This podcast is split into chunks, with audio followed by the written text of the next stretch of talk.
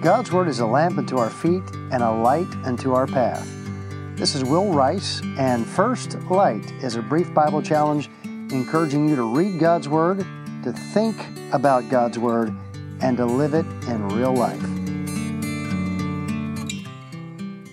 So, how do you see yourself? That's a question I asked myself today when I read Acts chapter 22. Now, we're living in a day of more confusion perhaps than ever before when people are trying to answer that question. And without being uh, sarcastic in any way, and certainly not trying to be humorous, uh, people don't even know whether they're male or female or something else. Even biology cannot speak to that, and certainly God cannot for many, many such people. So there was a time when perhaps this was easier just socially. I mean, I could say, uh, you know, I'm, I'm Democrat and I'm Methodist and I'm American, right? Or, you know, I'm Baptist, I'm, I'm Republican, I'm American. And there was a time when perhaps those three would have neatly overlapped. The question is, do they now? And more importantly, what is the defining ethic that governs your life? How do you see yourself? When we think about the Apostle Paul, you know, Paul was living in Rome. He was living in a cosmopolitan uh, environment. He was living in uh, where people were citizens of the world. Of course, the world was Rome. Rome was the world at that time. Had Paul been living in Moses' day, for instance, you know, coming out of Egypt in the Exodus, those there, there was a mass of people that had a, a common history. They had a common uh, direction. They had, uh, you know, they eventually they shared the Ten Commandments, and there were strangers among them. There were people who uh, you might call proselytes. They came to faith in Jehovah God. But in Paul's day, as a Jewish man, it was a fair question. What defined him?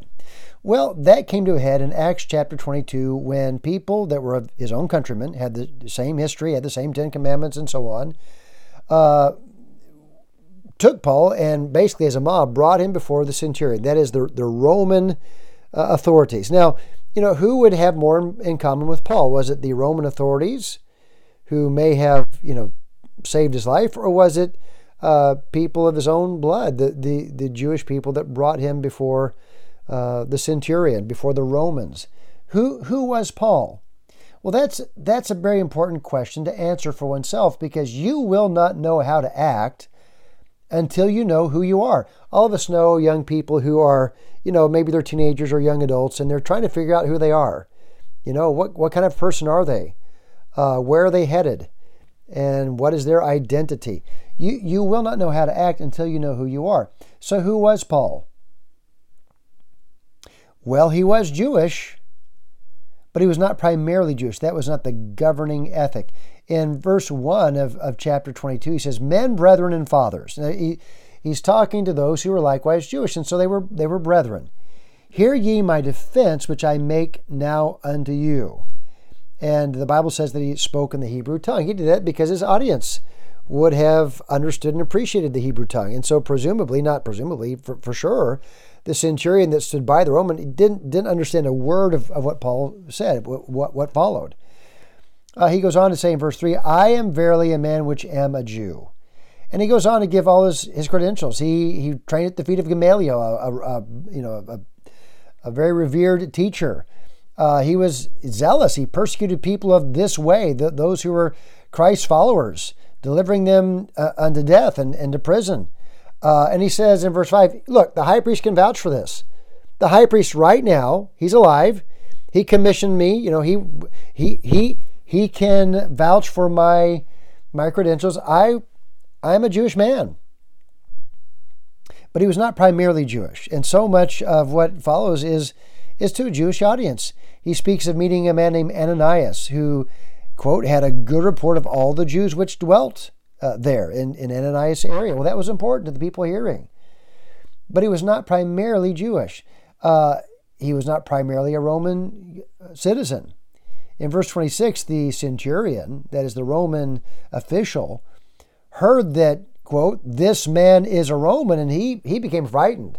He had put uh, Paul in constraints, and he realized, wow, this man is a Roman. He's a Roman citizen. He, he's under the Roman law. I could be in trouble for you know, imprisoning a Roman citizen. And yet, Paul was not primarily a Roman citizen or a citizen of the world. What was he? What defined him? Well, verse 13 tells us. He's recalling the story of how he came to Christ, uh, born of the seed of Abraham, the Savior of the world. In verse 13, he says, That Ananias came unto me, Paul says, and stood and said unto me, Brother Saul, receive thy sight. And the same hour I looked up upon him. Now, such familial relationships, brethren, fathers, and so on, is talking about the national, the, the DNA connection that Paul had with other Jewish people. But here he's talking about something far different. He's talking about a man who was brother, not simply because he was Jewish, but because he was a believer in the, the Christ that God sent through a Jewish uh, virgin, Mary. So who was Paul? Jewish, but not, not primarily. Roman citizen, but not primarily. He was Christian. Now, why does that matter? How did that affect the way Paul acted? Well, at this trial, if that's what you want to call it, Paul Paul was on the defense, but he was not primarily a member of the defense. In verse one, he says, uh, "Hear ye my defense, which I make now unto you." And yet, what follows is a declarative message. Paul is not really primarily on the defense here he's not being offensive in personality, but he's he's going right at it. So he's not primarily the defense.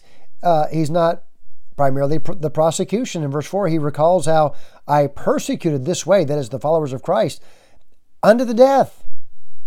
And yet, Paul wasn't prosecuting those who were believers, nor was he trying to beat people over the head that did not know that Jesus is the Christ. He wasn't trying to, to bully his way uh, to their submission to, to Jesus Christ. He's not doing that. He's not the defense. He's not the prosecution. What is he?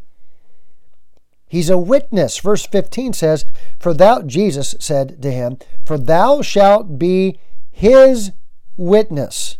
That is the God of our fathers. He, he, he, he said, and Ananias related, that Paul would be a witness unto all men of what thou hast seen and heard. What a wonderful thing. Paul didn't have to be super uh, human. He just had, had to have supernatural help. You don't have to be brilliant. You don't have to be convincing in and of your personality. You just need to tell what you know, what you've seen, what you've heard. Two of the disciples, when they initially were confronted with the Lord Jesus at the beginning of, of uh, his earthly ministry, one of them said, Well, can any good thing come out of Nazareth?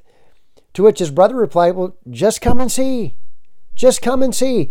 He's simply being a witness. He's not the prosecution beating people into submission. He's not the witness being defensive. Oh, hey, I, am I'm, I'm a Christian, but, I, but I'm really a nice guy. None of that. No, he was merely a witness, empowered by God to affirm Christ. Now, look, how do you see yourself? Now, I'm thankful I'm an American. I am. But is that the governing ethic of my life? Is my, does my political party, does that define the governing ethic of my life? Or is it that I am a Christian, I am a Christ follower, I am a believer. You know, if you've been overseas, abroad, you know the feeling of seeing another American, if you are an American. You know, if I saw, say, a, Nashvilleian in the Philippines, I've been to the Philippines and I live near Nashville, I would know that not, not merely an American accent, not merely a Southern accent, but a Nashville accent. Now, I don't have it, but I can hear it. When I get back home after being on the road for some time, I listen to the radio and I can hear that Nashville accent, and I just, I love it. you know what? So if I found uh, a Nashvilleian, say in in Manila, well, there's a there's an instant attraction. Here's another American. Here's another uh, Tennessean. Here's another Nashvilleian. But what if I what if I met a Filipino believer in Nashville? To whom would I be closer drawn? To the Nashvilleian in the Philippines or to the believer from the Philippines in Tennessee? How do you see yourself? It does matter and you will not know how to act until you know who you are.